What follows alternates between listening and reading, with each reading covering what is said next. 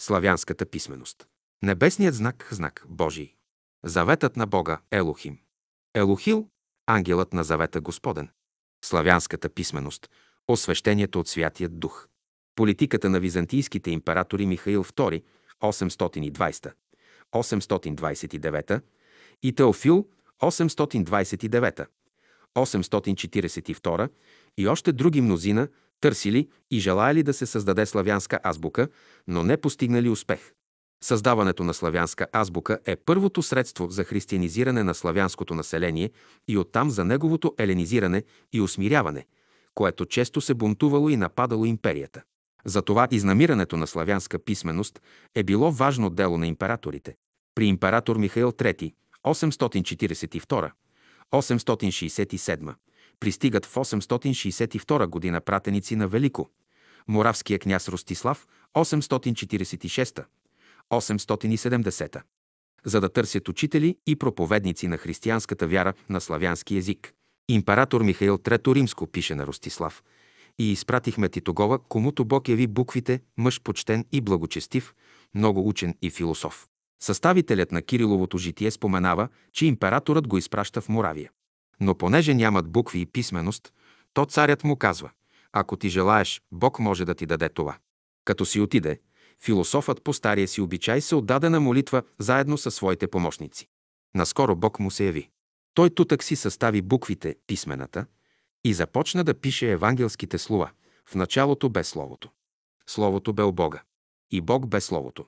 Около Константин има помощници, ученици, с които се залавят да направят превод на писанието на новата азбука, дадена през 863 година. Тази азбука е глаголицата. Той започва тутък си да пригажда една създадена вече славянска азбука. Той не може да отиде с кирилицата в Моравия, защото тя наподобява на гръцката азбука. Това ще разбунтува немско, латинските свещеници и папата в Рим срещу византийската политика. Затова те занасят азбука, която няма нищо общо с гръцката. В Методиевото житие четем, след като чуха височайшата реч, царската реч, двамата братя се предадоха на молитва заедно с други, които бяха със същия дух, с който бяха и те. И тук Бог яви на философа славянското писмо и той тутък си, като натъкми буквите и състави превода, отправи се за Моравия, като взе със себе си и Методия. Това е 863 година. На 3 септември 863 година Византия разбива арабите. На следващата година, 864 година, Византия принуждава Борис да приеме християнството след успешен военен поход. През това време двамата братя са в Моравия.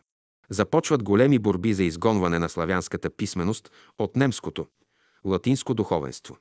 През 869 г. Константин умира в Рим. Започва голямата разпра между Рим и Цариград по българския въпрос. Княз Борис дипломатически използва съперничеството между двете църкви за България. През 870 г. на Църковния събор в Константинопол се решава основаването на българска архиепископия под юрисдикцията на гръцката църква. До идването на учениците на Кирил и Методий през 886 г. богослужението в България е на гръцки език. Княз Борис настоява за славянско богослужение. Цариград обещава на българския княз славянски книги и славянски учители. Към края на 881 година Методия е поканен в Цариград. В Цариград искат да се здобият с преводите на Светото писание на славянски и с люде, които да извършват християнското богослужение на славянски, за да могат да задоволят княз Борис и с това да пресекат домогванията на Рим към България. Защо ли? Защото папа Йоанн VIII Сбола от 881 година до моравският княз Светополк избързал да обяви методи за църковен глава на всички славянски земи. Цариград не скрива гнева си, че Методий е получил права не само над Моравия и Панония, но и над България и Хърватско. Папа Йоанн през 881 година прекъсва връзките си с цариградския патриарх Футий и го анатемосва. Подобно проклятие е изрекал и папа Николай I през 867 година срещу патриарх Футий, който е изпратил послание до източните патриарси, където е изобличил латинското духовенство, че нарушава догматичните принципи. Ето защо Методий е бил извикан на доклад в Цариград през 881 година. Императорът Василий първи задържа от придружаващите го ученици един свещеник и един дякон с книгите им, с славянските книги. Така че славянската писменост остава в Цариград, защото Цариград обещава на княз Борис през 881 г. славянска писменост и учители. Те ги изпращат на княз Борис за мисионерска дейност, да разпространяват славянското писмо. Затова прокодените ученици от немското духовенство, след смъртта на Методий, биват посрещнати през 886 г. от княз Борис с големи почести. Те са жадували за България, защото са знаели, че там са изпратени от методи и техни другари. Освен това, Цариград съдейства да бъдат откупени продадените в робство във Венеция ученици на методии от византийски сановници и доведени в Цариград. Те били изпратени в България и приети с почести според Наумовото житие. Така че политиката на Византия е била да се противопостави на римското домогване. През 893 г. извиканият Народен събор от Борис обявява славянски език за официален и славянската писменост за официално писмо. Извършва се преложение книг, т.е. замяна на глаголическото писмо с Кириловото писмо и замяна на гръцкия език с старославянски език. Започва златният век на славяно-българската култура. Небесният знак – знак Божий. Според учителя Дънов, двойното е и ад е небесният знак на кирилицата и е печат на ангел Елохил, който довежда двамата брати от края на Вселената, за да им даде славянската писменост. Тази буква е небесният знак на славянското воинство и на славянството. В славянския език гласната двойното е, яд, е била широка гласна. Затова се запазва много дълго време в българския език. Това е това гласна и следва мека съгласна буква. Тя е широко е, което е най-характерната черта на българската фонетика на старобългарски език. Преминала през вековете тази буква и този небесен знак се запазва до 1945 година. Този знак обозначава якането в североизточния говор, за разлика от югозападния говор. Пример – мляко млечен. В новобългарски език двойното е яд се запазва. Изговаря се двояко като ия или като е в зависимост от фонетичните условия. Пример – мляко в източния говор и млеко в западния говор. След освобождението от турско робство 1878 г. се правят много опити за изхвърляне на тази буква от българската азбука. През 1892 г. министър на просветата Георги Живков от кабинета на Стефан Стамболов 1887-1894 назначава комисия, която изработва проект за правопис на българския книжовен език. В комисията влизат Милетич и Балан, които стесняват употребата на двойно е. Министър Георги Живков през 1894 г. е отстранен. След известно време напуска политиката, след убийството на Стефан Стамболов през месец юли 1895 г. небесният знак действа. През 1895 г. Константин Величков като министър на просветата в правителството на Константин Стоилов 1894-1899 А назначава комисия, която изработва проект където се предлага двойното, е да се изхвърли от азбуката и според изговора да се пише с буква Я или с буква Е. През 1898 г. си подава оставката вследствие на разногласие с Стоилов. По-късно Константин Величков емигрира от България, подгонен от противниците си и умира в Гренобъл. А Константин Стоилов почива 1901 година, наскоро след падането на правителството му. Небесният знак действа. През 1899 г. Иван Вазов като министър на просветата назначава комисия за правопис.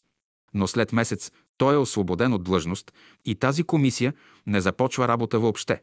И така той остава незасегнат от небесния знак. Оттегля се от политиката и се отдава на литературна дейност.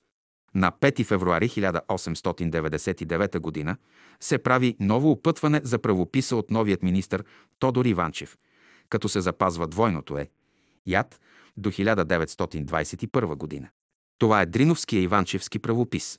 Буквата двойното е яд се произнася като я, когато на нея пада ударение и след нея не следва мека сричка. Пример. Грях, живял, вяра. Буквата двойното е яд се произнася като е, когато върху нея не пада ударение и когато след нея дойде мека сричка. Пример. Грехове, грешен, живели, вери. През 1921 г. министър на просветата е Омарчевски от правителството на Александър Стамбулийски. Те решават да реформират правописа за неговото опростяване и демократизиране, като влиза в сила от 22 юли 1921 г. със закон през 1922 г. Като между другото изхвърлят двойното е яд и на нейно място се пише я или буква е според книжовният изговор на думите. Например, бял-бели, голям-големи. На 9 юни 1923 г. става преврат и Стамбулийски убит. Десет дни след преврата за нов министър на просветата е назначен Александър Цанков, който е организатор на преврата. А Цанков назначава комисия и през август 1923 г. Цанков публикува ново опътствие за правопис на българският език, утвърден през 1928 г. със специален закон. Връща се стария правопис, като се връща и двойното е. Този правопис се запазва до 1944 г.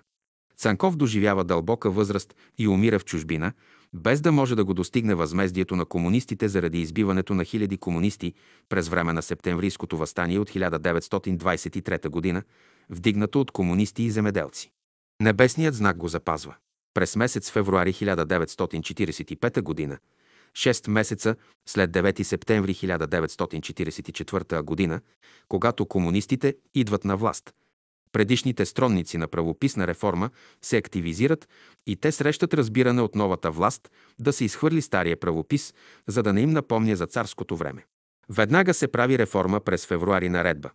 Закон от 27 февруари 1945 г. и се изхвърля двойното е яд, с цел да се внесе единство в писмената форма на книжовния език.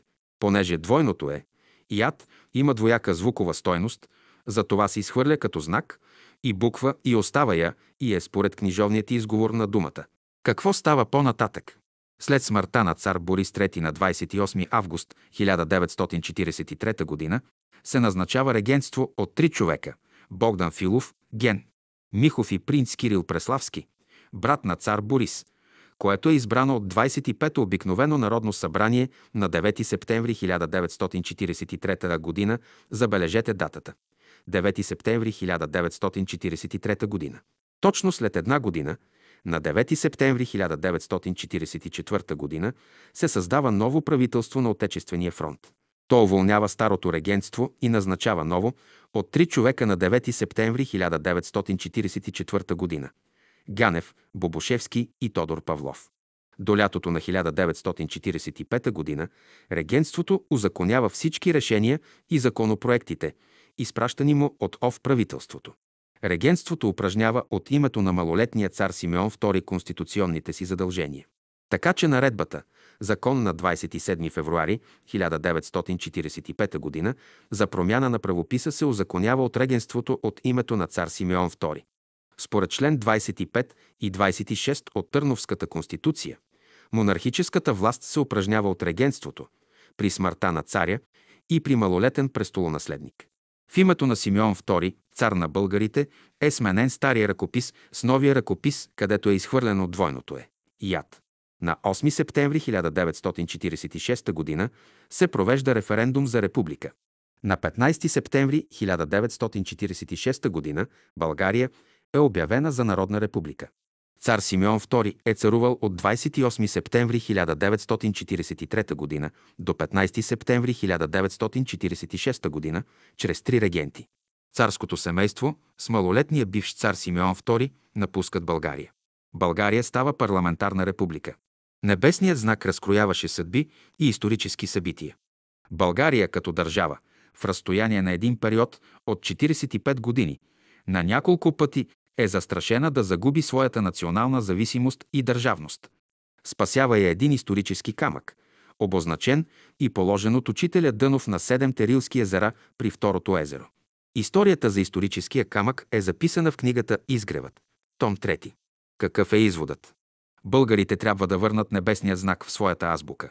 Небесният знак трябва да бъде отпечатан и да стои като герб на славянското знаме, което ще обедини всички славяни чрез словото на учителя Дънов. И Русия трябва да върне небесния знак в азбуката си и да се превърне чрез него в свята Русия. В небесния знак е заложена свободата на българите и обединението на цялото славянство. Защото съставителят на Кириловото житие пише за Константин, философ, наскоро Бог му се яви. Той тутък си състави буквите и започна да пише евангелските слова. В начало без Словото. Словото бе у Бога и Бог без Словото, но тук се дава небесния знак, двойното е яд, и то се записва с него. В началото бе Словото. И Словото бе у Бога. И Словото бе Бог. Небесният знак е изписан в глагола бе последователно и на трите места. Това е знамето на славянството. Това е знакът Божий, че Бог даде славянското писмо чрез двамата братя Кирил и Методий. В старите библии навсякъде е обозначено с двойно е яд. Учителят Дънов дойде в България и предаде Словото Божие чрез небесния знак и писа с небесния знак. Българи и славяни, върнете небесния знак във вашата азбука, за да бъде над вас Божието благословение и Божията ръка да ви закриля. Амин. Седем България е духовният кредитор на Европа. На българския народ е определено да се повдигне. България невидимия свят я пази, защото България ще бъде стълбовете, диреците на новата култура чрез Словото на Учителя. България ще бъде благословена, бъдещето е на славяните. Бъдещето е на България, защото Бог е решил да я благослови чрез Словото си. Осем светите братя Кирил и Методий, родени в Солоно от славянски род, българи родени, създават славянската азбука през 855 г., за да може Словото на Бога да се чете и пише на славянски, т.е. старобългарски. В проглас към Евангелието се казва за буквеното слово следното. Слушайте сега с целия си ум, слушайте цял славянски народ, слушайте Словото. Защото от Бога дойде. Словото, което кърми човешките души, Словото, което крепи сърцата и умовете, Словото, което подготвя да познаем Бога. Учителят Дънов казва, Кирил и Методий, светилата на славянския род, ви измъкнаха от тъмнината и ви облякоха със светлина. Кирил и Методий свързаха българския народ с небето. 9 през 853 г. хан Борис в съюз с моравския княз Ростислав започват война с Людвиг Немски и са победени. Задължават се чрез договор да приемат християнството от Римската църква. През 855 856 г. България сключва мир с Византия поради честите нахлувания през границата. През 863 г. хан Борис води война заедно с Людвиг Немски срещу Великоморавия и постигат успех. Неуспешно приключва войната и с Хрватско. В първите 10 години от управлението си хан Борис губи всички войни, които води.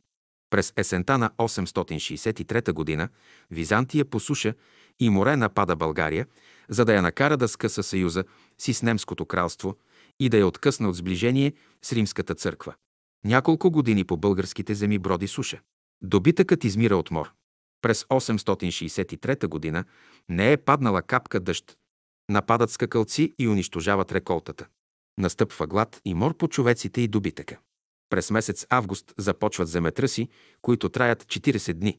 Божията поличба и ръка Господнят със своят меч виси над българските земи и над хан Борис. Хан Борис вижда, че Божий знак и Божията ръка се намесва – и той е принуден да сключи мир през 863 г. Единственото условие на византийския император Михаил III е българите да приемат християнството от Цариградската църква. Божието вдъхновение и силите Господни принуждават владетеля да покръсти народа си и да приеме християнството през 864 година. През 865 година на успешен болярски бунт срещу покръстването. Княз Борис – като призовал името Христово, с 48 верни боляри излизат пред градските врати, посрещнати от седем духовници с свещи в ръце. На възстаниците им се сторило и им се привидяло, че върху тях пада огромна пламнала сграда и че конете на княза и болярите му вървели изправени на крака и ги поразявали. Това видение предизвиквало всички страх и изненада и те били сковани и не могли да мръднат. Така бунтът бил потушен, като Борис убива 52 боляри и техните семейства. А през 866 г. изпраща в Рим на папа Николай I оръжието, с което е бил въоръжен, когато в името Христово се справил с противниците си. На връщане делегацията донася прочутите 106 отговора на папа Николай I, придружени от двама римски епископи и множество папски мисионери. Те не признали покръстването по източен византийски образец и започнали на свой ред да покръстват народа. Така че българския народ е бил кръстен два пъти – по източен, византийски образец през 864 г. и по западен римски образец през 866 г. И още нещо много важно.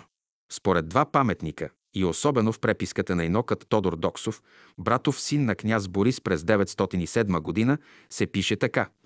Този Борис покръсти българите в годината Ет Бехти. Годината Етх по българския календар е 866 година, а Бехти е месец пети, ден пети, винаги неделя, когато е българския празник за принасяне на пролетната жертва с заклано агне. А това е 28 април. През 866 година, 28 април е неделя, ден за българския празник, принасяне на жертва с заклано агне. Но през 866 година, 28 април, неделя, е също християнския празник Възкресение Христово или Великден. Това е празника на еврейската Пасха, когато се коли пасхалното агне, за да им напомни на денят за излизането на евреите от Египет, когато са заклали агнето и с кръвта му се намазали домовете си, за да ги подмине поразяващия ангел, който е убил първородните на египтяните за една нощ. За това се нарича и пасхално агне. Исус Христос също е оприличен на пасхално агне, когато е бил повесен на кръст, а Господнята вечеря е заменила Пасхата. Защото Христос, Пасхата наша, заклан биде жертва за нас. Коринтяни 1, глава 5, стих 7. Така покръстването на българите става на втора големи празника.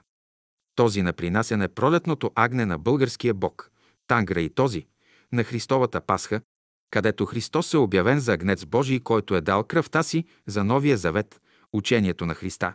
А това е Възкресение Христово или Великден. Покръстването става като небесно знамение за сливане на двата празника в един под ръководството на Тангра и Исус Христос. А пасхалното агне на покръстването представлява онези заклани 52 боляри и техните семейства при потушаване на бунта от Борис, който в името Христово ги съсича с онзи меч, който делегацията поднася на папа Николай I. Така че покръстването на българите преповтаря българския празник за жертвеното агне, еврейската Пасха и Христовата Пасха. Всичко се слива в едно. Годината – Етхбехти. 28 април 866 година. На 14 февруари 869 г. Константин Кирил, създател на славянската азбука, умира. През 870 година България признава върховенството на Цариградската църква и получава българска архиепископия.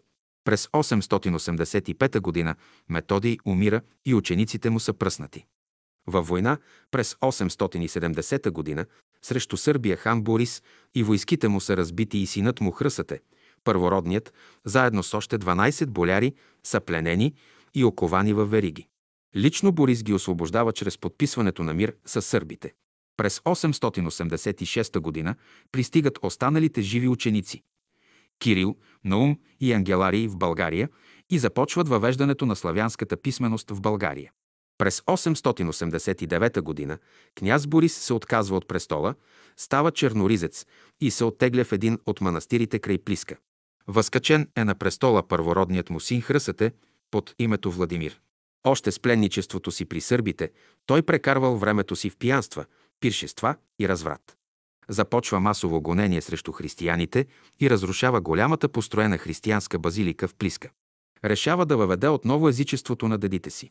Тогава княз Борис сваля монашеската дреха, препасва военен пояс, облича царски дрехи и сваля първородния си син от престола и за измяна на делото на баща си, според българските закони, го ослепява. На престола възкачва третия си син – Симеон. Свиква в Преслав събор през 893 г. На този събор славянският език бил обявен за официален и богослужебен в българската държава. Византийското духовенство било прогонено от страната и заменено с български свещеници. Това довело до нова война през 893 894 година между България и Византия. Византия подбужда маджарите да нападнат от север България. След загубени сражения, българите търсят помощта на стария княз Борис. Той наредил тридневен пост. Накарал ги да се покаят и да се обърнат за помощ към Бога. След това започнала жестока битка, в която българите победили по Божия милост през 896 година. Това е единствената спечелена военна победа на княз Борис. Тя е посветена Богу за защита на славянската писменост и официалния славянски език и за подмяна на богослужебните книги с кирилица и на славянски език. След това княз Борис отново надянал светата монашеска дреха и отива в манастир, където почива на 2 май 906 година. През 1897 г. върху Петър Дънов слиза Божественият дух, изявява се учителят на Бялото братство. През 1912 г. в Петър Дънов се вселява Христовият дух, проявява се мировият учител на Великото Бяло братство. През 1922 г. Господният дух на силите се проявява чрез слово в беседите на Петър Дънов и се проявява Всемировият учител Бейнса Дунов в школата на Всемирното Велико Бяло братство на изгрева в София. Вождат на спасението е Всемировият учител Бейнса Дуно. Официалната царска и болярска власт подлагат на гонение богомилското учение, което е Христовото учение и богомилите ги прокуждат из България. Това е причина за падане на България два века под византийско робство от 1018 до 1186 година. Освобождаването на България се дължи на богомилите, които подкрепят цар Асен и цар Петър. По-късно, на Черковния събор през 1211 година, се провежда събор срещу богомилите и се издигат първите клади, на които са изгаряни живи от Борил. По-късно, през 1350 година, отново се свиква черковен събор в Търново срещу богомилите. Богомилите са пръснати и изгонени в Европа и занасят онези идеи, които по-късно създават ренесанса на Европа. А България през 1393 96 година пада под турско робство за следващите 500 години. Така се изпълнява Божието възмездие чрез турския ятаган и чрез турското владичество за следващите 5 века. Освобождението на България от петвековното турско робство се дължи на Бялото братство. Той изпрати от небето свой служител и се роди и бе възкачен като император Александър II през 1855 г. Той бе един велик дух на славянството, който бе изпратен с три задачи. Първата задача бе да освободи Русия от крепостничеството, което стори през 1861 г. Втората задача бе да освободи България от турското робство и което стори през 1878 г. чрез руско-турската война и Сан-Стефанския мирен договор. Третата задача бе да обедини славянството, за да може то да се подготви за идването на Всемировия учител, който бе роден в плът и бе на 14 години, когато България бе освободена. Но това му бе попречено и след две неуспешни покушения той бе убит на 1 март 1881 г. чрез атентат. Когато се възкачва на престола, когато се възвестява чрез биене на камбани, две от камбаните падат на земята. Това е била поличба на съдбата. Когато на 19 февруари 1861 г. отменя крепостното право в Русия, заявява «Аз съзнавам, че аз изпълних велики дълг. Преди да подпише манифеста за обявяване на войната на 12 април 1877 г., явява му се ангел Господен, укрепва го и настоява да изпълни повелята Господня. Той се вслушва в гласа на Бога, обявява войната, спечелва войната и освобождава България. Затова император Александър II е двоен освободител. Един път за Русия и втори път за България. На 9 август 1886 г. е извършен държавен преврат от офицери русофили, които свалят Александър Батенберг от престола. След това следва контрапреврат и начело застава Стефан Стамбулов като министър-председател 1887-1894 година. Отношенията между българското и руско правителство се обтягат и Русия скъсва дипломатическите си отношения с България на 6 ноември 1886 година. След 10 години те се възстановяват на 2 февруари 1896 година.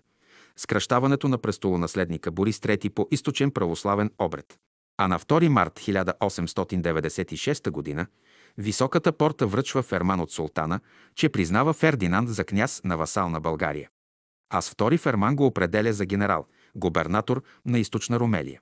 Така се възстановяват отношенията с Русия и Турция. През 1853 г., чрез Кримската война, на Русия се налага следният мирен договор. Да се откаже от влияние в Молдова и Влашко, да напусне Южна Бесарабия, да прибере своите кораби в Азовско море и да не поддържа военен флот в Черно море, да загуби свободата да плава по Черно море и да се откаже от покровителството на християнските народи в Турция, извоювани чрез договора през 1774 година. С освобождението на България Русия излиза на Кавказ, излиза на Черно море и започва възхода и като велика сила в Европа. Призванието е дадено чрез учителя Петър Дънов. То му е било съобщено на 8 октомври 1898 г. от ангел Елохил. През 1911 г. в град В. Търново учителят споделя пред първите ученици следното. Ангел Елохил е върховен водител и ръководител на българския народ и на целокупното славянство. Духът Елохил е ръководител на българския народ. Той е ангелът, който е поставен от Бога да води българският народ и цялото славянство. Политическата си свобода българите дължат нему. И той ще се яви между славяните, но те няма да го разпънат.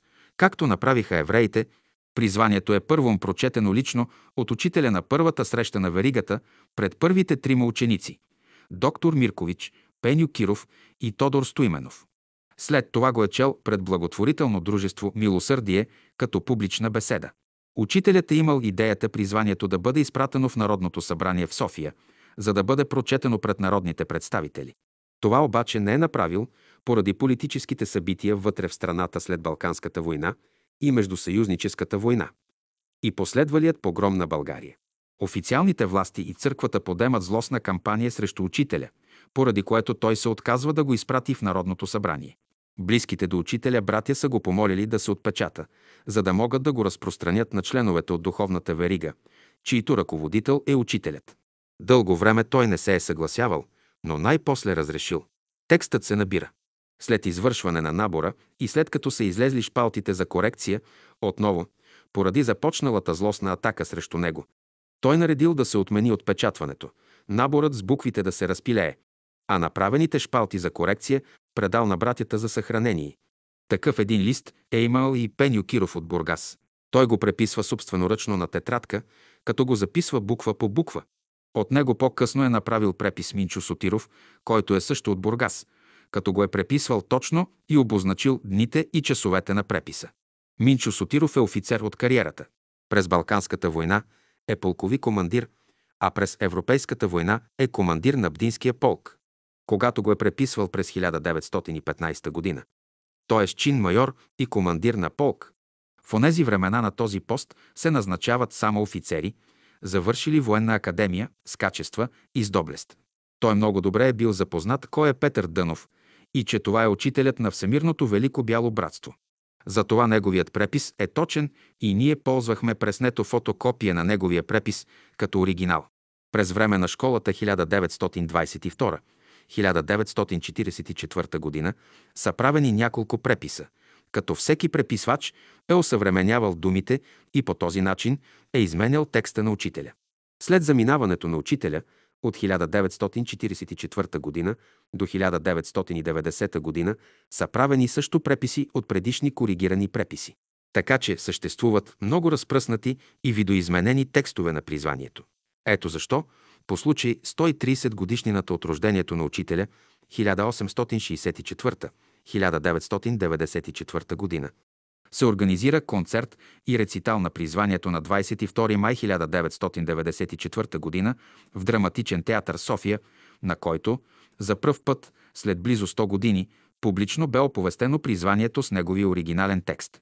Призванието бе отпечатано в отделна книжка със стария ръкопис – през май 1994 г. по този начин бе предоставен оригиналният текст и се спира възможността да се променя своеволно текста на учителя. Сега това е вторият опит за предоставяне и отпечатване на оригиналния текст с обяснителни бележки, но с новия ръкопис. Учителят бе в кръв и плът между българите и славянството. Мировият учител бе в дух и сила между българите и славянството. Всемировият учител бе в слово. Словото му бе от Бога и Бог бе Словото му в слава Божия между българите и славянството. Той, Всемировият учител, е все и вся за днешното и идното човечество от шестата раса. Ако преди 2000 години дойде Синът Божий чрез Исус Христос, то днес Бог дойде чрез бащата, чрез Всемировият учител, Бейн Садуно.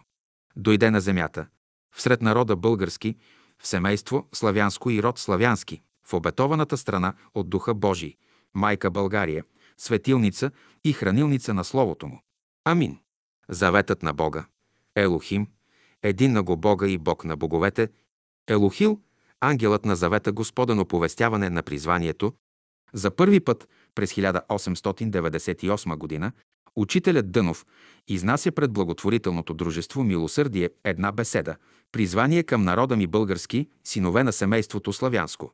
По случай 130 годишнината от рождението на учителя Дънов, по моя идея, бяха направени няколко чествания. От дълги години имах в себе си идеята да се прочете публично призванието пред публика в официален театрален салон, като бъдат включени и музиканти, които да изсвирят и изпеят подходящи песни на учителя. Случи се така, че бях на посещение в дома на Ина Дойнова. Там се срещнах с народната артистка Виолета Гиндева, която беше станала последователка на учителя Дънов. Тя беше отишла там да получи хороскопа на сина си, който бе направен от бащата на Ина, Николай Дойнов. Започнахме разговор и споделих с нея моята идея и тя я одобри, като направи забележка, че всичко трябва да бъде изпипано професионално. Следващата среща с Виолета Гиндева бе в една сладкарница. Там поднесох моят материал на призванието, като към него имаше обяснителни бележки.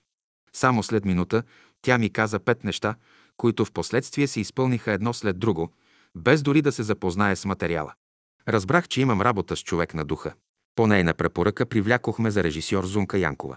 Виолета Гиндева сподели, че е хубаво, освен текста, който тя ще прочете и музиката, която ще бъде включена допълнително, да се работи и с светлини, като при всяка песен и текст да бъдат включени определени светлини от прожекторите, различни по цвят. Това ме изуми. Обърнах внимание, че това е една много трудна работа и че до сега никой не е работил по този въпрос. А тя се изненада. Как е възможно това? Да, това е възможно. Реших да се захвана за работа. Започнах да проучвам призванието дума по дума и ред по ред. Намерих ключовете, онези ключове на духа, които задвижват призванието. Тези думи ги търсих в книжката на учителя «Заветът на цветните лъчи на светлината». След като ги откривах, аз намирах в кои пасажи се намират в Библията. След това отново ги сравнявах в отпечатаните страници на книжката Заветът и виждах кой от седемте духове управлява дадения стих. След това търсих и намирах в коя краска и цвят произвежда съответният дух. По този начин аз намерих първо основната ключова дума от текста, второ, намерих и стихът, в който тя бе включена, открих кой е духът, който управлява този стих и накрая разбрах, чрез каква светлина духът я управлява. Нататък беше по-лесно. В текста на призванието тези ключови думи бяха подчертани, а Виолета Гиндава, когато стигаше до тях, спираше за миг, повтаряше отново думата и в този момент осветителят направляваше какви светлини да се пускат чрез прожекторите под диктовката на режисьорката Зунка Янкова. Тя следеше текста на призванието, както и специалната схема, която бях начертал, диктуваше каква светлина да се пусне и освети сцената. По този начин се действаше чрез словото на призванието, което бе дадено чрез учителя Дънов от ангел Елохил, който е ангелът на завета Господен. От друга страна се действаше и работеше с книжката Заветът на цветните лъчи на светлината. Работеше се с онези цветове лъчи, които бе вложено в онези сакрални ключове, космически ключове, които са дадени от заветът на Бога. Защото заветът на цветните лъчи на светлината представлява заветът на Бога, дадени от Елохим, от един много Бога, от Елохим, който е Бог на боговете и управлява небесната дъга, която е заветът на Бога. Отец на светлините е Елохим, който е един много Бога, който има седемте духове Божии и седемте звезди. Откровение на Йоанн, глава 3, стих 1. Елохим е Бог на боговете и Отец на светлините. И имаше около престолът и дъга. Откровение на Йоанн, глава 4, стих 3. И рече Бог, поставям дъгата си в облакът, и тя ще бъде белек на завета между мене и земята. Битие, глава 9, стих 13. Съгласно познанията, които има човек, който е работил с книжката Заветът на цветните лъчи на светлината, трябваше строго да се спазват значенията на онези скрижални думи и скрижали от стиховете на писанието, да съответстват на онази глава, където един от седемте духа управляваха тези стихове и чрез светлината, която изпращаха, въздействаха чрез силата на Бога Елохим. Имаше и седем светила огнени, които горяха пред престола, които са седемте духове Божии, разпроводени по всичката земя. Откровение на Йоанн, глава 4, стих 5. Така ние трябваше да работим с духът Елохил, който бе дал призванието, и с Бог Елохим, който бе отец на светлините и бе заветът на Бога. Ние бяхме обикновени изпълнители и проводници, а те бяха онези Елохим и Елохил, които работеха с нас. Пример. На страница едно има следното изречение. В този живот са призовани да вземат участие всичките избрани людие и народи, които образуват света на новите поколения на човеческия род. Тук ключова дума е живот. Тази ключова дума се намира на страница 48 от книжката на Завета и е включена в следния стих. В него бе живот и животът бе виделината на човеците. Евангелие от Йоанн, глава 1, стих 4. Този стих се управлява от духа на живота, който произвежда червените лъчи и е под управлението на Елохим, Отец на светлините. По този начин бе направена схема на всички ключове и скрижали на призванието, което поместваме накрая. Бяха включени и подходящи песни от учителя.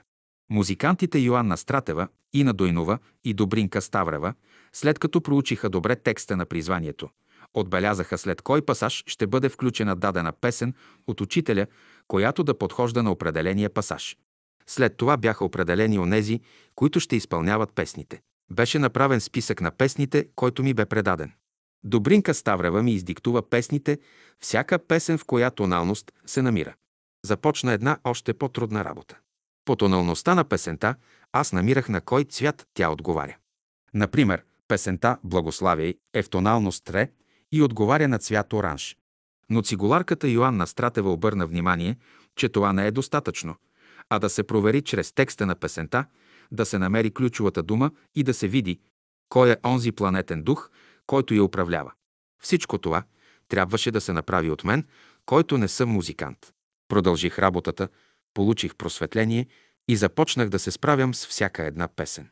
Така в песента «Благославяй душе моя Господа» бе намерена като ключова дума «Благославяй». Бе открит целият пасаж в Псалом 103, стихове 2-4, който гласи «Благославяй душе моя Господа и не забравяй всичките му благодеяния, който прощава всичките ти беззакония, изцелява всичките ти болести, избавя от тление живота ти». Този стих се управлява от духа на обещанието, който произвежда, излъчва портокалените лъчи, т.е. цветът е оранж, който се намира на страница 17 от книжката на Заветът. По този начин, певецът, който изпълняваше тази песен, преди да започне да я изпълнява, бе осветяван от прожекторите с оранжева светлина. По същия начин се работеше и с всички останали 16 песни, които бяха изпълнени на концерта. Режисьорката Зунка Янкова следеше по схемата, която бях направил. Следеше основния текст, където бе отбелязано къде, кога и каква песен се включва и диктуваше на осветителя каква светлина да се включва от прожекторите. Основният замисъл бе, че освен със слово и светлина, работихме и с музиката на учителя, която е също светлина и виделина. По този начин, на сцената на театър София на 22 май 1994 г. в неделя от 11 часа бе оповестено призванието, като на сцената и в салона се работеше с текст, музика и светлини. Това бяха седемте духове и седемте лъча и седемте съзвучия в пълнотата на Божието единство. Това е заветът на Бога Елохим. А Елохил, ангелът на завета Господен, чрез Словото, оповести призванието. Подготовката на този концерт рецитал бе свързано с много противодействие. Трудно откупихме салон. Следваха празници около 24 май и персоналът на театъра бе пуснат в отпуск. На генералната репетиция в събота салонът беше заключен и нямаше кой да ни отвори. След един час случайно дойде един от второстепенните служители, който си миеше колата. Платихме му една надница, за да ни отвори салона. Успяхме да влезем в салона и на сцената а тя бе неустроена и пуста и се движихме в полутъмнина, така както е отбелязано и започва първа глава на битието. По-късно дойде оговорението светител и включи на сцената една бледа светлина. Докато другите се уточняваха с сценария и бъдещата уредба на сцената, аз извиках Виолета Гиндева и ние двамата застанахме пред една малка масичка, поставена от някого на средата на сцената. Аз трябваше да се уточня с нея и да обясня какъв е замисъла на онези думи, които са подчертани в нейния текст и които тя трябва да повтаря, за да може в този момент прожекторите над нея да я облъчат със съответната светлина, докато чете съответния пасаж. На масата тя сложи своя текст, а до него аз сложих моята схема и започнах да чета какво означава ключовата дума живот, по същия начин, както описах по-горе. И в момента, когато преминах на втората ключова дума, която е истината на живота и се управлява от духа на истината, който произвежда синия цвят, тогава небето над нас се отвори и един небесен сноп от синя светлина се насочи към нас и освети сцената. Аз се стреснах, не очаквах тази развръзка, защото бе спасителна за нас. Казах, концертът ще стане.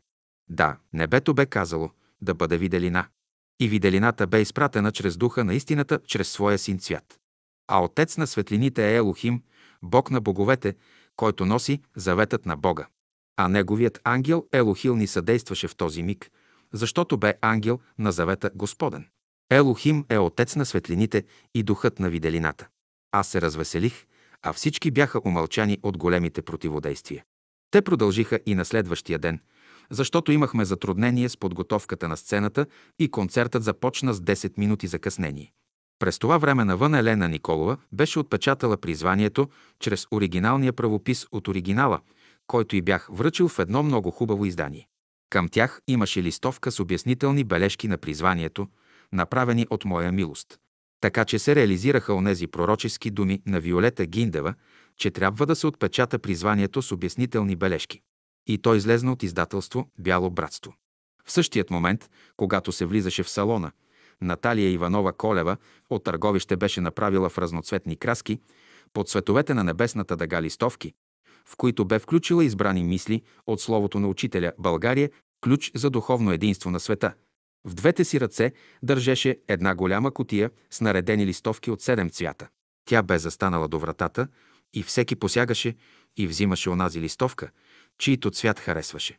Раздаде към 300 броя безплатно, която тя бе финансирала. Предварително бяха направени подходящи покани и изпратени в провинцията и раздадени в София. Имахме и подходящи плакати и афиши. Бяхме окачили и афиши с портрета на учителя. А на сцената, високо вдясно, бе сложен художествен портрет на учителя от художника Георги Пенчев, който бе осветен от прожектор. Концертът завърши. Концертът стана и се осъществи, въпреки трудностите и противодействията. За пръв път, след близо 100 години, той бе оповестен публично. Аз останах последен, за да се разплатя с обслужващия персонал от театъра. Идва към мен Любка Хаджиева, която на времето е била личната машинописка на Боян Боев и търси Виолета Гиндева да я поздрави. Намери я, поздрави я и я разцелува. Виолета беше зашеметена както от самото представление, така и от това, че Любка Хаджиева бе единствената от 500 души зрители, която дойде и я поздрави. Други не дойдоха. Питаме, такива ли са всичките? Отговарям, такъв е окултният закон. По-добре двама в дух, отколкото мнозинство в различие. Тя се успокои. Беше усетила, видяла какво значи единение на духа. Ние бяхме двама с нея, които още от самото начало, а и чрез нея се определиха пет точки, които се реализираха. Тя беше дошла първа от всички участници на концерта и си тръгна последна. Това беше човек с дух. Придружаваше я заслужилата българска народна артистка Иванка Димитрова, която като зрител присъстваше на концерта. Преди концерта ми правеха лична забележка, защо аз съм избрал нея, когато тя е била комунистка, а пък родителите й били активни борци против фашизма и още по-активни комунисти. Отговарях, че аз съм този, който я е избрал и това съм аз, който организира този концерт. Една вечер по телефона ме запитват, как може една върла комунистка да стане върла дановистка. Отговорих, че е напълно възможно и че на времето апостол Павел като Савел е гонил и убивал първите християни, но после духът, като идва върху него, от Савел става на Павел и е свършил най-голяма работа от всички апостоли. Да, ама на Савел се яви Христос, а на Виолета Гиндева кой се яви? Отговорих им, яви се духът на истината и той свидетелства за нея, а аз бях очевидец. И което е най-интересното, когато трябваше да издадем следващия по мой замисъл концерт-рецитал. Мисията на славянството на 29 януари 1996 г. се повтори същото. Тя бе също определена. Първо от духа на истината и след това от мен, да бъде водеща и да чете предварителния текст, който аз бях подготвил за този концерт. Тя извика и артиста Юри Ангелов. И двамата бяха водещи на този концерт. Така с нея работихме и при един друг концерт-рецитал Новата Ева. Аз си бях предал предварителен текст, от който тя трябваше да подбере подходящи според нея пасажи. Музикалните бяха ми предоставили списък на песните, които те ще изпълняват. Аз ги подредих така, че те да се редуват един след друг и да изпълняват онези песни, както те ги бяха подредили. Предварително си бях извадил основната мисъл от всеки текст на дадена песен и подчертал ключовата дума. Тя трябваше да пасва, да подхожда и да се слива с онази мисъл и онези изречения, които Виолета Гиндева сама бе избрала. Един час преди представлението седнахме, за да сравним. Аз останах невероятно изненадан. Песните, както бяха подредени от мен с обозначената мисъл и ключова дума, напълно схождаше с онази мисъл от словото на учителя за славянството, която тя лично бе извадила от обширния текст, който аз си бях предварително предоставил. Тогава видях, че при работата ми с нея работи един и същ дух, а това е духът на единението и единството, който е Христовия дух. Когато трябваше накрая да се разплащам с сценичните работници, те поискаха по-голямо възнаграждение от оговореното, понеже бяха дошли извънредно. И то в неделя, пред настъпващи три дни празници. Аз се бях намръщил. При мен се приближава Любка Хаджиева и разпалено говори, без да знае за какво съм намръщен. Брат, не жали парите. Давай, брат, давай. Нали концертът стана? Този концерт го чакаме 100 години. Брат, не жали парите. Давай и давай. Работниците бяха застанали около мене и с удивление я оглеждаха. Аз смирено изваждах пари и плащах. И при всяка банкнота, която давах, чувах нейните думи. Брат, не жали парите. Нали концертът стана? Тя бе единственият човек, който небето бе изпратило. Първо да благодари на Виолета Гиндева и след това да охрабри и мене, че сме реализирали една идея. Ние бяхме последните, които напуснахме театър София. Концертът стана. Идеята бе реализирана. Участваха мнозина и всеки бе един от брънката в тази варига, която съедини небето и земята. Този, който се едини чрез слово, музика и светлина, бе Бог Елохим и Елохил, ангелът на завета Господен. Чрез този концерт и рецитал бе оповестено призванието. Чрез оповестяването на призванието на 22 май 1994 г. в София се определи съдбата на България за следващия период от 45 години. А каква е тя? Всеки, който се запознае с призванието, ще да узнае за бъднините на България. На 29 януари 1995 г. бе изнесен рецитал, концерт «Мисията на славянството». Бе работено по същия начин. Предварителният тест от мисли на учителя за славянството бе предоставен на Виолета Гиндева и заедно с нея определихме кои пасажи ще се четат. Но тя ги определи, а аз следях дали ще съответстват на онези песни, които музикантите бяха определили да изпълнят. Отново невероятно съвпадение. Слово, музика и музикален текст съвпадаха точно. Концертът стана. За пръв път в София и България и в славянството се изнася такъв рецитал концерт. Основният текст лично предоставих на нашата гостенка от Москва, певицата Евгения Шевелева. Сопран. Казах и, този концерт трябва да се повтори и в Москва със същия текст и с песни на учителя. От теб зависи този концерт дали ще се осъществи. И от този концерт, рецитал в Москва за мисията на славянството, зависи бъдещето на Русия в следващите 100 години. Беше влезнал в мен дух, който говореше чрез сила и мощ. Тя кимна с глава и каза, аз всичко разбрах. На 25 юни 1995 г. в Москва бе изнесен този концерт-рецитал, като Евгения Шевелева организира този концерт и го осъществи. Духът Елохил, ангелът на завета Господен, чрез словото на учителя присъства в Москва. Ангел Елохил е ръководител на българския народ и на целокупното славянство. Славянството ще бъде обединено от Бог Елохим – който е завета на Бога чрез словото на Всемировия учител Бейн Садуно. Амин. Ели Бог, Бог Всевишния Елохим, заветът на Бога, Отец на светлините, Бог на боговете. Елохил, ангелът на завета Господен. На събора на Веригата, призовани от учителя Петър Дънов през 1906 година, участват 12 човека във Варна. Съборът се е състоял от 11 август до 15 август 1906 година. На 14 август 1906 г. в дома на госпожа Анастасия Желяскова, в стаята пред иконите, където са ставали събранията, са били поставени три стола за присъстващите невидими за тях трима велики небесни посетители, които са били, според думите на учителя Дънов, покровители на славянството и на българския народ. При влизането им в стаята всеки се е покланял пред тях, т.е. пред празните столове и пред невидимите посетители, и всеки сядал на стола пред масата, където предварително е бил определен реда на сядането. На масата е имало сложени листчета с имената на присъстващите. Те са заемали местата си и съборът е започвал, воден от учителя Дънов. Имената на тези трима небесни велики посетители, видими за учителя Дънов, но невидими за 12-те членове на събора, са следните. Яхова, Елохим, Адонай, Святият Дух. Тези трима невидими велики приятели и покровители на българския народ и на славянството представляват Божествената Троица и носят името. Все. Все е значи и означава още Емануил. Емануил, т.е. Господ с нас и между нас, който ни учи. Той е великият учител и спасител. В Исаия, глава 7 стотинки. 14 четем, както и в Евангелие на Матея, глава 1, стих 23. Зато Господ сам ще ви даде знамение. Ето, девицата ще зачне и ще роди син, и ще нарече името му Емануил, което се тълкува Бог с нас. Ето защо, когато се казва все и вся означава Бог с нас и между нас означава Божествената Троица. Казваме още Емануил, който е великият учител, дошъл от Вселената на Земята. Все и вся означават всичко и навсякъде, всичко и всички, навсякъде във всичко. И за това учителят Дънов говори, че Емануил е единственият ангел, въплътил се на земята в плът и кръв. Едно, а това е слизането и раждането на Исуса като човек на земята. Две, това е слизането на Божественият дух върху Исуса и новораждането му чрез дух. Три, това е вселяването на Христовия дух в Исуса на планината Тавор и приемането на славата Божия и приемайки Божият образ. Това е преображение Господне.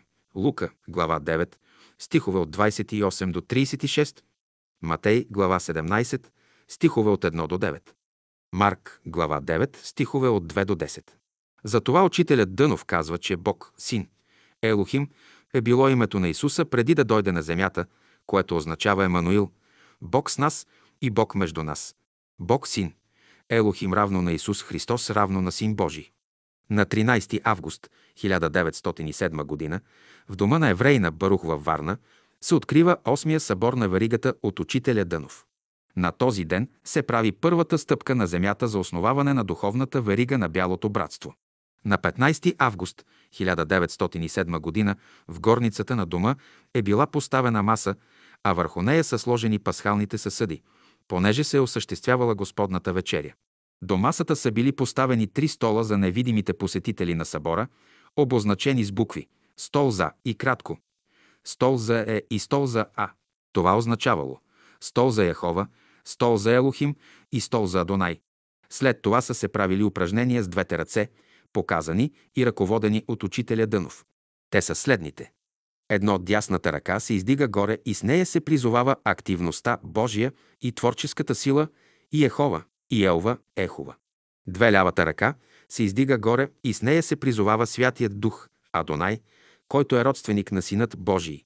Три двете ръце се издигат горе над главата и с тях се поднася синовно поклонение Богу, Елохим, който е един от тримата. Това е Синът.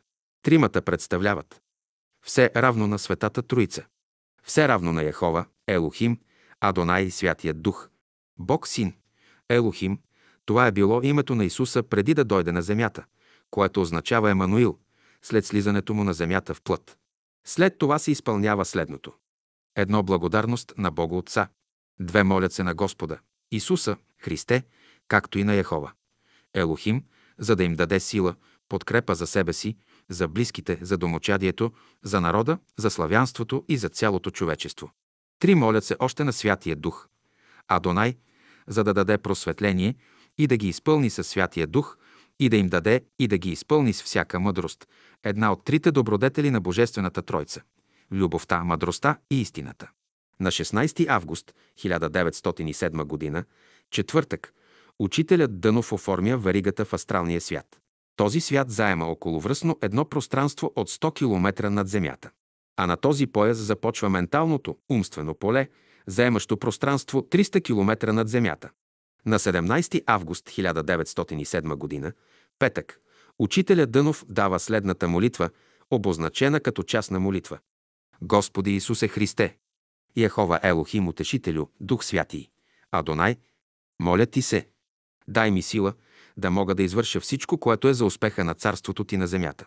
Укрепи духът ми, да мога да победя всички страсти и да мога да се боря срещу всички пакости и изкушения. Изпрати ми Твоята благодат, да мога със търпение да понасям всичко отредено от Твоята ръка. Вдъхни ми любов и ме озари с Твоята правда, да мога да успявам в живота си и да бъда полезен за себе си, за ближните си, за окръжающите ме, за обществото, за славянството и за цялото човечество.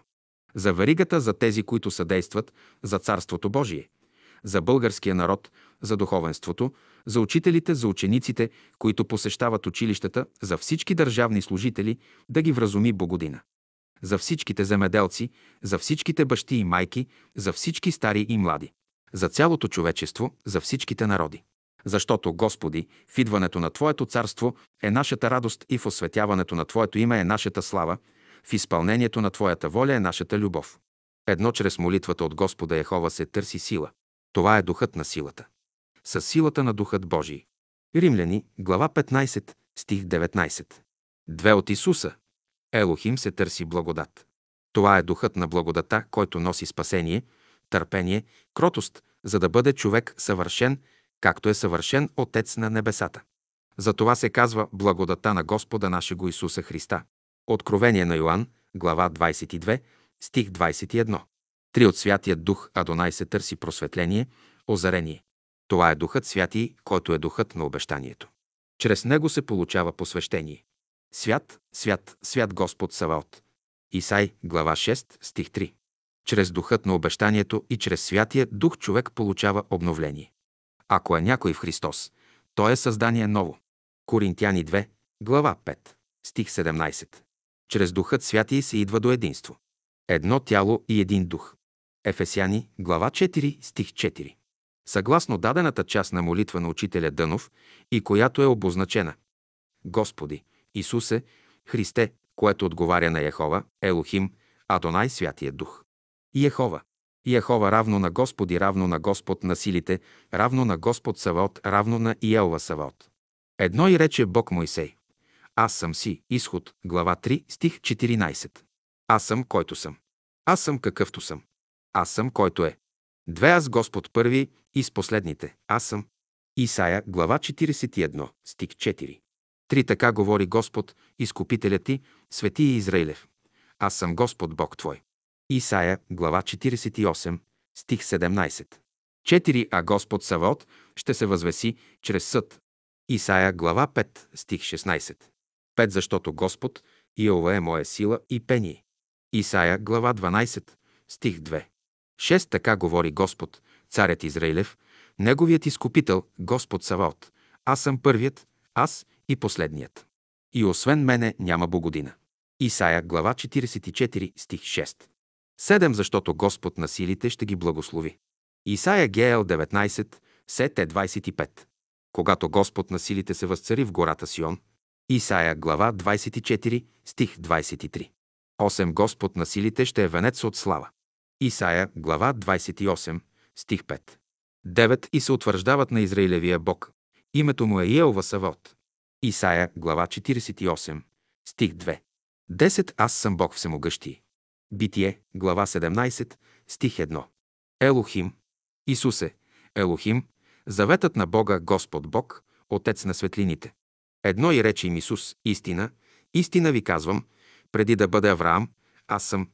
Евангелие на Йоанн, глава 8, стих 58. Две Исус Христос е истият, вчера и днес, и до века. Евреи, глава 13, стих 8. Три, защото всичките Божии обещания в Него са да и в Него амин за славата Божия чрез вас. Коринтяни 2, глава 1, стих 20. Четири ти си Христос, син на Бога живаго. Евангелие на Лука, глава 4, стих 41. Пети Мелхиседек, цар Салимски, изнесе хляб и вино, а той беше свещеник на Бога Вишнаго. И благослови го и рече, да бъде благословен Авраам от Елохима, могъщия Бог, от Бога Вишнаго. Владетеля на небето и земята, Битие, глава 14, стихове от 18 до 19. Шест благодат вам и мир от Тогози, който е и който е бил, и който иде и от седемте духове, които са пред Неговия престол. Откровение, глава 1, стих 4. Седем, който е сияние на Неговата слава и образ на Неговото същество и държи всичко със силата на Своето Слово. Еврей, глава 1, стих 3. Святият Дух, Адонай. Христе, Святия Дух, Адонай, Духът на Завета, Словото на Завета, Словото Господне. Едно говори Господ Бог Саваот, Исаия, глава 17, стих 3. Говори Господ Израилевия Бог, Исаия, глава 17, стих 6. Две Словото Господне. Господи, Твоето Слово е утвърдено на небето до века. Псалми 119, 89. Три словата на Бога Израилева. Твоето Слово е светилник на нозете ми и виделина на пътеката ми. Псалми 199, 105. Четири, защото така говори Всевишний и превъзнесени, който живее във вечността, на когото името е святий, Исай, глава 57, стих 15. Пет думите на свята го Израиля. Святи Израилев. Исая, глава 30, стих 12, стих 15. Шест свят, свят, свят Господ Савот. Исая, глава 6, стих 3. Ели Бог. Ели. Това е Богодина върховното божество. Бог Всевишний, Битие, глава 14, стих 20. Защото Йова Бог ваше Бог на боговете, Елохим, и Господ на господарите, Бог велики, крепки и страшни, който не гледа на лице и не приема дар. Второзаконие, глава 10, стих 17. Когато говорим за Господа, трябва да разбираме колективност от духове. Господ е множество, защото е Господ на силите. Когато говорим за Бога, трябва да разбираме единствено число. Бог е един. Бог е едного и самаго. Бог е един и самин. Господ е множество. Господ е воинство. Ели Бог, Бог Всевишни. Бог е един. Елох и Яхова, един на го Господа на силите. Две Господ на господарите. Господ е множество. Елохим, Отец на светлините, три. Бог на боговете, заветът на Бога. Бог, Син Елохим. Синът. Бог първороден. Емануил, Божествената Троица. Великият Учител. Елохил, ангелът на завета Господен. Духът Елохил, който е Божи помазаник, е ръководител на българите. Той е ангел, който е поставен от Господа да води българския народ и цялото славянство. Той е ангел на завета Господ, на когото тази политическа свобода на българите се дължи. Да, българите дължат много работи на Елохила. И той ще се яви между славяните, но те няма да го разпнат като евреите. Думи на учителя Дънов от протоколните събори на членовете на Веригата 1911 г. на 15 август, понеделник, СВ. Богородица. Елохил, Елохил. Този е който е и който ще предиде. Този е който отнима думата от уверените и взима ума на старейшините. 12 октомври, неделя 1897 г. Господ яви своята благодат и своята милост. Изяви Господ завета на своята любов 6 февруари 1899 г. Аз съм Господ, Бог Твой, заповедта ми излезе. Бъди твърд и непоколебим в пътя ми. Ето моят ангел, когато пращам да ти помогне, и той неотложно ще пристигне на време. Учителят Дънов,